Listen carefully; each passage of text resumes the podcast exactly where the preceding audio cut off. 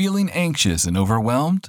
Jesus Listens is a wonderful way to bring peace, joy, and hope into your life. This 365 daily devotional prayer book by Sarah Young contains short, heartfelt prayers based on Scripture. Jesus Listens is available wherever you buy books. I have had times of unbelief, I've had times of struggle and challenge, and I've had times of suffering. Looking back now, they seem completely worth it. God has used all of those things in making me the person I am. And He can do that in you as well. Welcome to the Jesus Calling Podcast. Even though it may not feel like it, grief can be a source of great hope. The way that we react against what is wrong comes from a deep desire for things to be made right. Our loss may actually lead to healing and restoration. The Bible assures us that better days are coming when God Himself will wipe every tear from our eyes there will be no more death, or mourning, or crying, or pain, it says in Revelation, for the old order of things has passed away. Our guests this week have walked through deep and unexpected grief and what even seemed like unfair losses.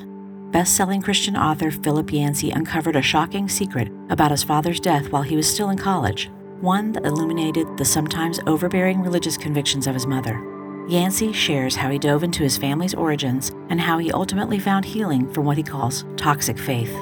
After nearly 30 years of marriage, author Mike Nappa lost his dear wife Amy to cancer. Mike turned to scripture to help him get through the day and to cope with processing his grief. And even today, he sees how grief and joy can coexist.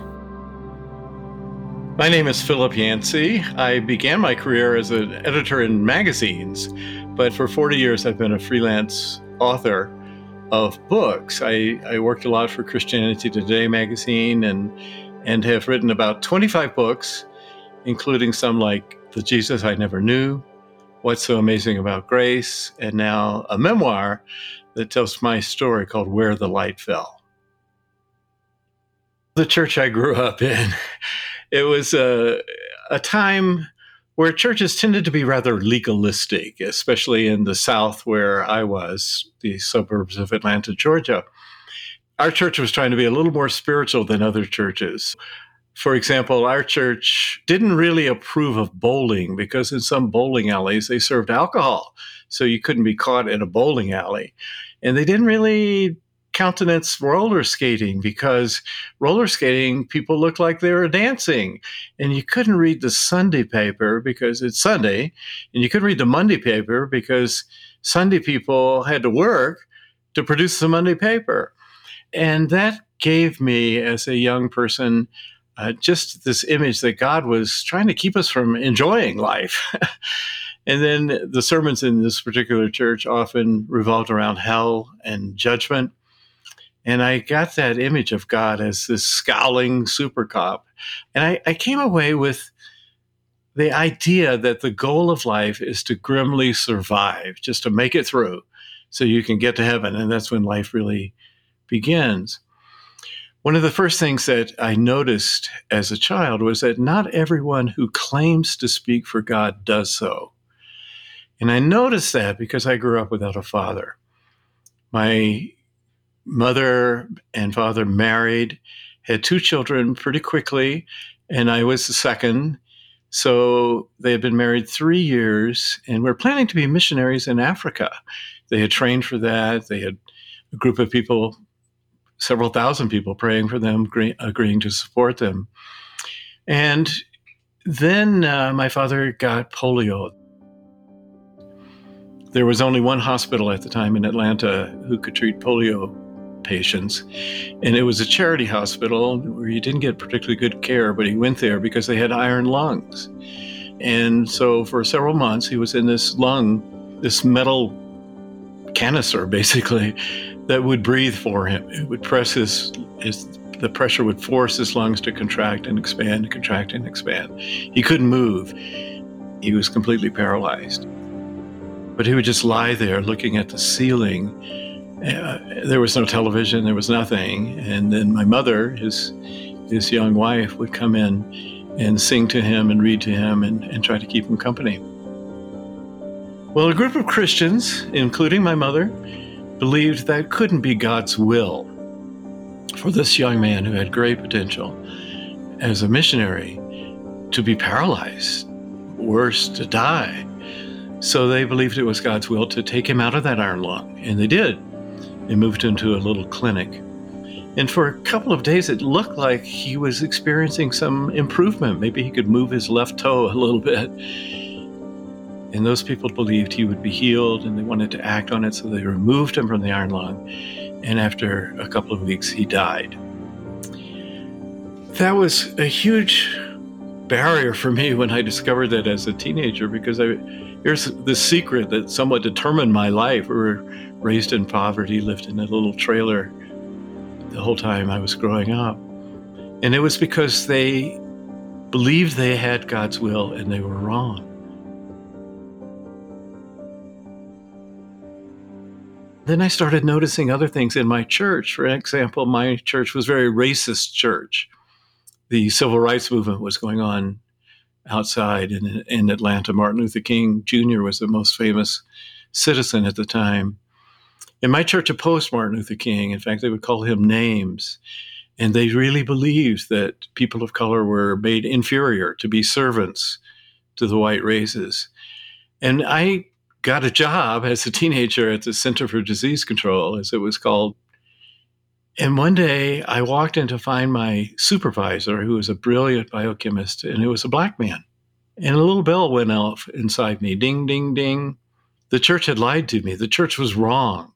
And it started me on a quest to find out these things for myself, to explore my faith. And one of my quests, I suppose, as an author is to find out what's genuine and what's fake. When you grow up in a church environment, it's easy to learn how to behave, how to give a testimony, how to pray, how to do the things that look spiritual.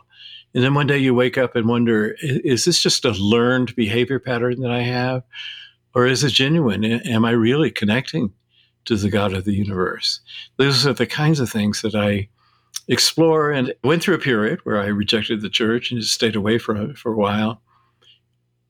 I ended up rather reluctantly at a Bible college, a rather conservative Bible college.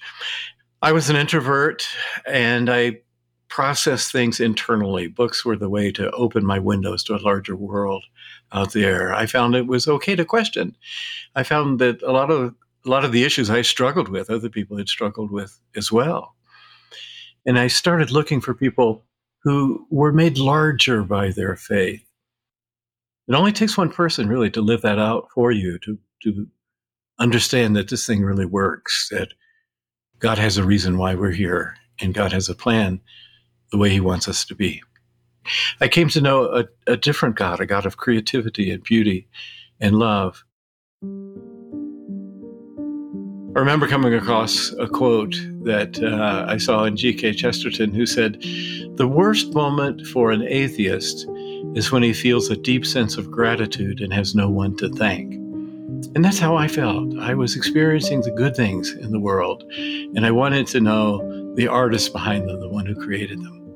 Nature was always my refuge, a place where I would go and collect insects and, and, and just enjoy the great outdoors. We grew up listening to classical music, and that was, again, a calming thing for me. And then eventually, romantic love those three things. And as I experienced each of those three things, I realized that these are good things. I want to know the person who made these things. I want to know where they came from. And the more I got to know the world, the more I realized that I had been given a, a tiny little slice that misrepresented God. Uh, that my church did some good things for me, but it it did not represent the God that I have come to believe since. Don't just give up on God because of the way God may have been presented to you. It's worth that quest to try to find who God really is and to find that God loves you and God indeed does. Imagine a role for you on this earth that no one else has. That's why we were created. We were created in God's image to reflect something of God back to others.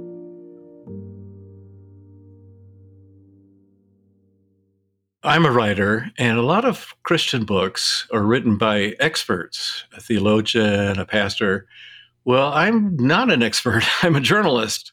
And I try to take that same stance, because that is my stance, to represent the ordinary person in the pew. I'm often called to places of tragedy uh, Columbine High School, Virginia Tech, uh, Newtown, Connecticut, the Sandy Hook shootings, Japan, when the tsunami killed 20,000 people, places like that. My own faith is put to the test. And from those who emerge and from the lessons, as a journalist, I can put together things that hopefully help other people. The people I most admire are people who live with difficulties and yet let God redeem them into something that makes them into a better person. And I see that pattern over and over. There's nothing that you can do to get God to love you more. No amount of spiritual calisthenics, no amount of trying to be more spiritual than everybody else. There's nothing you can do for God to love you less. I have learned that there are times when it's a struggle to believe we are living in a culture that tells us what matters is how much money you make, whether you're a celebrity, how famous you are, uh, how you succeed in your career. And Jesus comes along and says, that's really not the most important thing at all. The most important thing is to be the person God made you to be. And there are times when when that's difficult. There are times of dryness in the spiritual life where you wonder, does God care? There are times of of tragedy and their times of joy. When you look at the heroes of the Bible, they're all deeply flawed. Look at David, a murderer, an adulterer. Moses is also a murderer. The Apostle Paul, who was a human rights abuser, persecuting Christians. And yet, God didn't stop loving those people. In fact, they're the giants of the faith. God is for us, God is with us, God wants to remake us in a way that's good for us.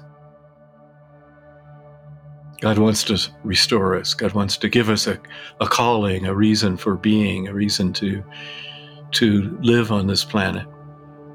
And grace is the attitude that God has toward us all the time. I meet with God first thing in the morning. Well, Second thing, first thing, I make some coffee. and then I'm awake enough to meet with God. And it, it's about an hour. Uh, I have a prayer list of people I'm concerned about and, and want to support in prayer.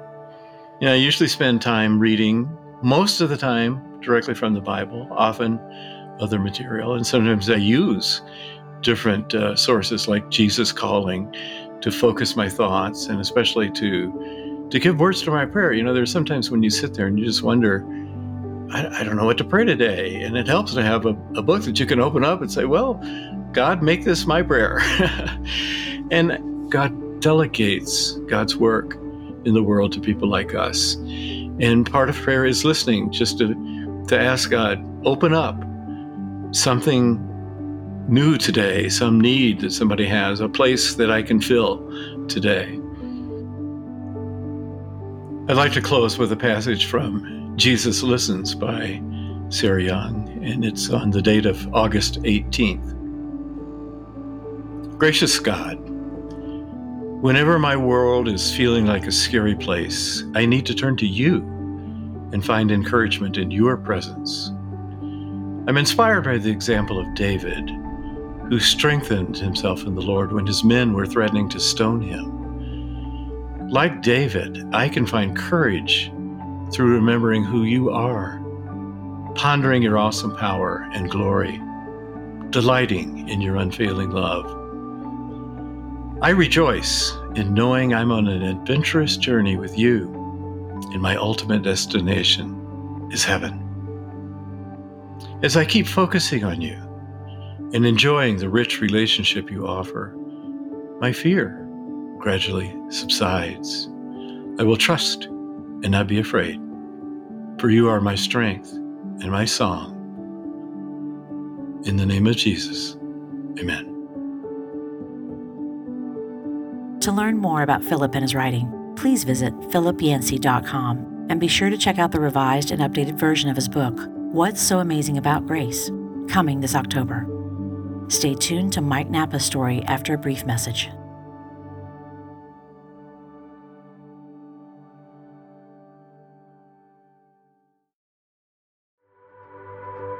In the days that are dark, where the news isn't good, when we're looking desperately for answers or just looking to be heard, we just want someone to listen, someone to hear our fervent prayers. More than ever, people need help. More than ever, people need hope. And more than ever, people need to know that they are heard. Jesus Listens is a 365 day prayer devotional with short, heartfelt prayers based on Scripture, written to deepen your relationship with God. Learn more about Jesus Listens and download a free sample at jesuscalling.com slash Jesus Listens.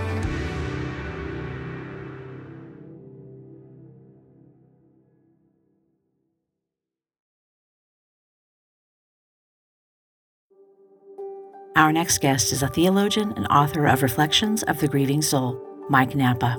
After losing the love of his life, Amy, Mike turned to Scripture to find a way to cope with his grief and learned how grief and joy could go hand in hand.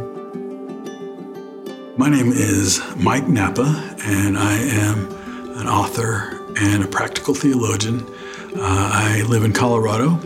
I've spent most of my life uh, working as an author and editor in Christian publishing. Before that, I was a youth pastor at a uh, large church in Southern California for a while. And then I transitioned from that into writing church resources as an editor, and then from that into a full time career as a writer.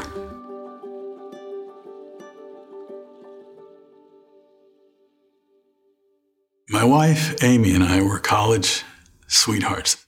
On June 18th, 10 days after our first date, I asked her to marry me. And she said, Ask my father. So I had to call her father sight unseen and say, Hey, I've been dating your daughter for 10 days. Is it okay if I marry her? Fortunately, he was gracious. And he said, Well, we trust Amy, and if she believes you're the right man for her, then we believe it too. So, uh, three and a half months later, we were married, and we ended up being married just shy of 30 years. I was working on a, a three book series of suspense novels, and I was writing the second novel. We had decided that when I finished that second novel, we were going to go to Disneyland. That was going to be our treat. And so we made a schedule to go to Disneyland on August 13th of that year. And I finished the novel just in time. I turned it in on like August 5th, and we started packing and getting ready to go. And then August 12th, the day before we were supposed to go, uh, she had kind of this cough and, and just didn't sound healthy. We thought she had some kind of infection, bacterial infection. And I said, Well, you really should go to the doctor. I forced her to go to the doctor before we left because I wanted her to get some, some medicine. She went to the doctor and they were doing all kinds of tests. And they, at one point, they were doing an ultrasound. And uh, Amy said, Well, we need to make sure that we get this done quickly because I'm going to Disneyland tomorrow. And the lady laughed. She's like, I'll get you out of here quick. Uh, in fact, anything was wrong, I wouldn't even let you go. So don't worry about it. I'll get you out of here as fast as I can. And then a few minutes later, the ultrasound technician said, You know, I can't let you go home yet. I need to go get a doctor. And we found out uh, later that day that she had cancer and that it had spread uh, from her uterus all the way across her abdomen, uh, undetected. The thing that makes me smile about that moment is that Amy didn't cry when they told her she had cancer. She cried when I told her we had to cancel the trip to Disneyland. I spent the first eight months or so trying to help her live, and then the last five months trying to help her die. And she um, went through all the chemotherapy, and there were progress and setbacks, and um, we finally found out uh, that it was terminal and there was nothing else that could be done. I remember there was a time near the end when uh, we were in the hospice and we were really just sitting there waiting for her to die. And she was not able to eat. There was a break room a few doors down from her hospice room. I would go in there to eat so that it wouldn't torture her with, you know, the smells of my food and stuff. And I remember I went there one time and I came back and she said, How was it? And I said, Good, but there's some guy in there and he's trying to be my friend. And I was just trying to get out of there as fast as I could. And she was indignant. She was like, Mike, God does not bring people into your life by accident. You go back there, and if he wants to be your friend, you be his friend. And I said, But really, all I want to do is sit here with you. I mean, our time is limited. And she's like, doesn't matter. He still matters. You need to go be his friend. And I was like, Okay. So I embarrassedly walked back in the room with nothing to do or say, and he was still sitting there. And he greeted me, and so I sat down and we talked for a few minutes. And I found out his wife was in the room next to my wife, and she was also dying. And we had kind of this gallows friendship, waiting for our wives to die. And uh, he could say anything to me because my wife was in the same situation, and I could say anything to him because his wife was in the same situation. His wife died, I think, about a day or two before Amy. And when his wife died, I was the first person that he told. He came to the room to tell me. Um, and then when my wife died, he came to Amy's funeral. And we've never seen each other since. But Amy had not had kindness towards some strange guy that she never met, uh, it would have been harder, I think, than it than it was.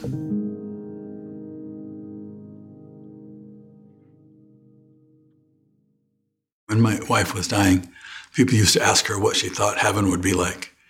And she would just kind of smile and say, I have absolutely no idea.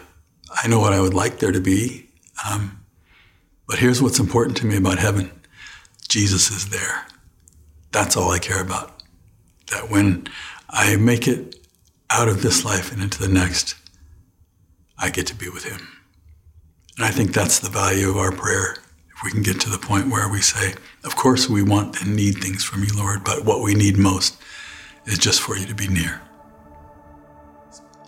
Her favorite verse in Psalm 16 was Psalm 16:8, which was, I've set the Lord continually before me. Because he's at my right hand, I will not be shaken. And I always thought that was a great verse and things. Um, what I didn't understand was that that wasn't just her favorite verse, that was her faith. Uh, and when she became ill and when she became sick, people used to say to me, Your wife, she has such great faith. And I realized about halfway through that, no, it's just that she has the same faith, that Psalm 16:8 faith. And now it's been put in a spotlight on a hospital bed whereas before it was just uh, on the side of the stage. But it was her life. Psalm 16:8. After she passed away, I was reading through some of her journals because I missed her, and of course I found an entry in her journal where she had quoted Psalm 16:8. That was Psalm 16:8 in her handwriting, tattooed on my arm, and it's just a reminder to me that great faith is in and this idea that God is continually near me. I understand that God is really who He said He was, just like I thought He was before. Uh, in the moments of great joy and in the moments of great sorrow. And He is always near in the moments of great joy. And when it gets hard, He doesn't step back and run away, He'll just stand there and stay with you.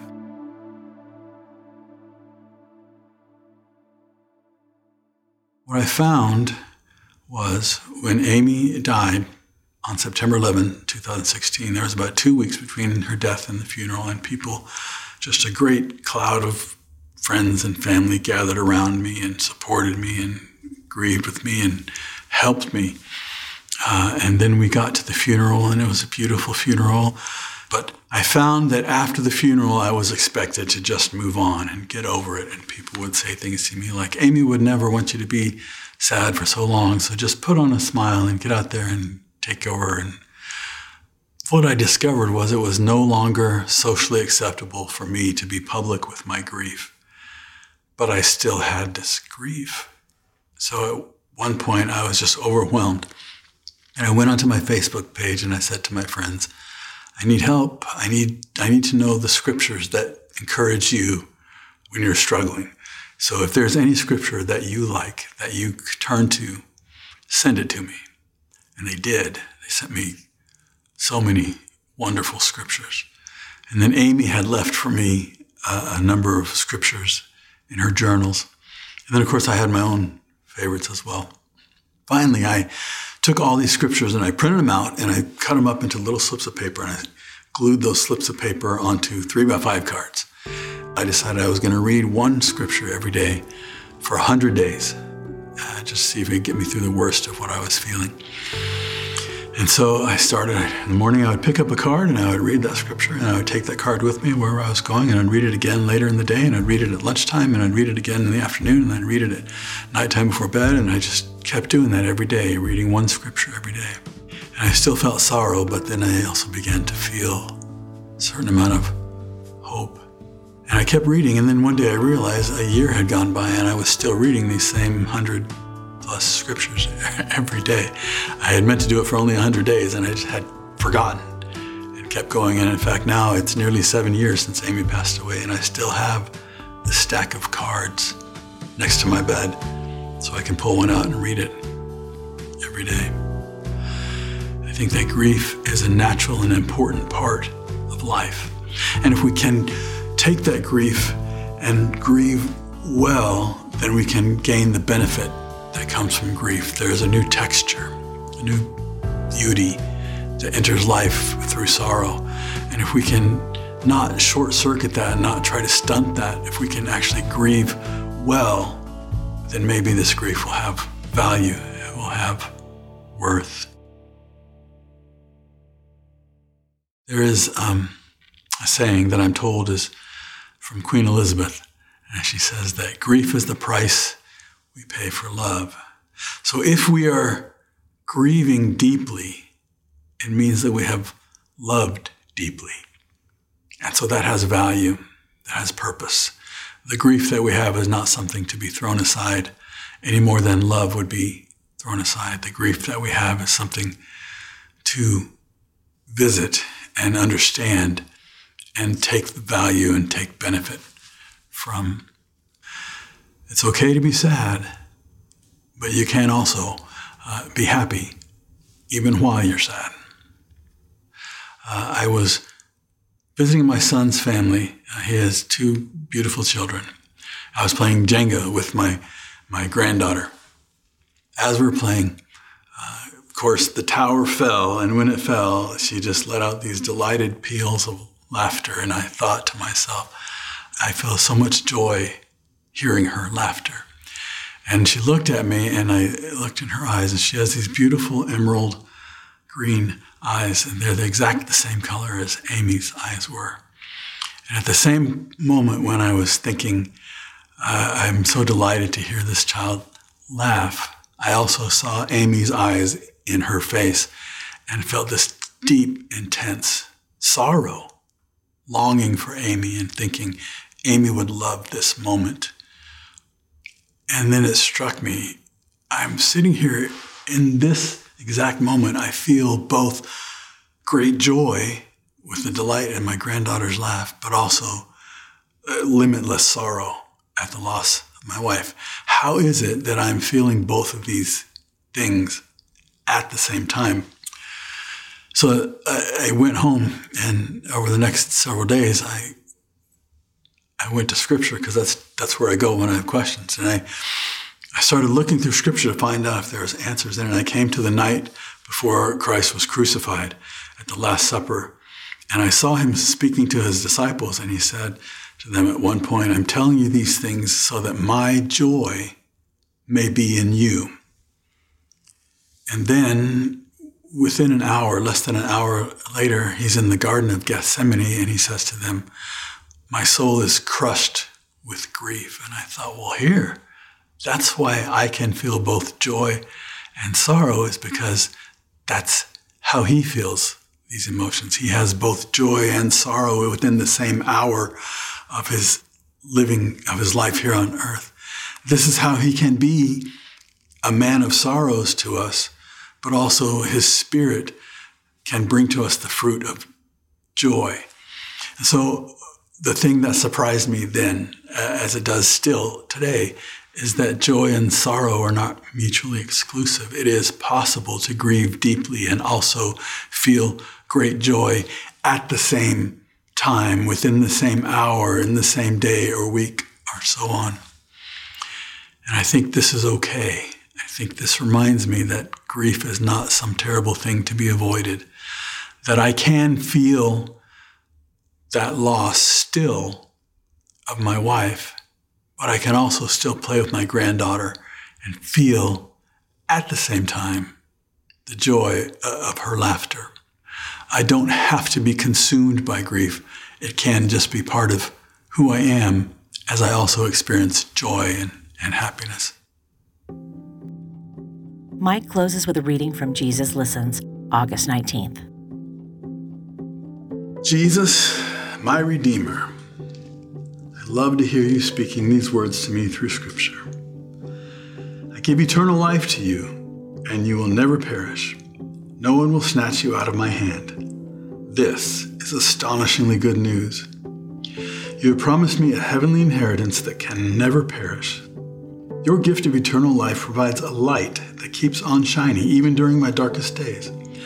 This brightness beckons me onward and protects me from discouragement. So I can refuse to let hard circumstances or the wickedness of the world drag me down. Instead, I'll look ahead to the glory that awaits me, sparkling in the distance just beyond the horizon. I know I'll have to go through some deep waters on my journey toward heaven, but you have assured me when you pass through the waters, I will be with you. It will not sweep over you. Help me to keep holding on to your hand in trusting dependence, confident that you love me and that nothing will be able to separate me from you. Rather than dreading the challenging times ahead, I want to enjoy the adventure of journeying with you through every day of my life. In your strong, dependable name, amen. To learn more about Mike Nappa, check out his new book, Reflections for the Grieving Soul, at your favorite retailer. If you'd like to hear more stories about coping with grief and loss, check out our interview with Eddie Montgomery.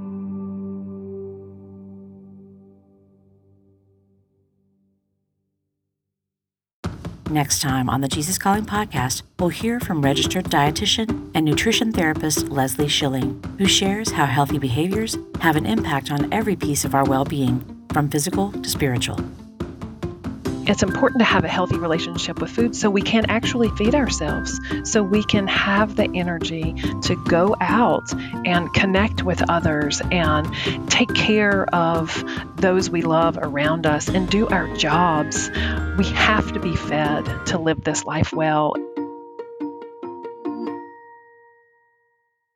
Want to hear more inspirational stories of people who have been changed by a closer walk with God? Then subscribe today to the Jesus Calling podcast on Apple Podcasts, Stitcher, or wherever you listen to your podcasts. And please be sure to leave a review, which helps us reach and inspire others with these stories. Plus, if you like seeing our guests as well as hearing them, you can find video interviews available on our YouTube channel at youtube.com Jesus Calling Book, on Facebook, and on the Jesus Calling Instagram page.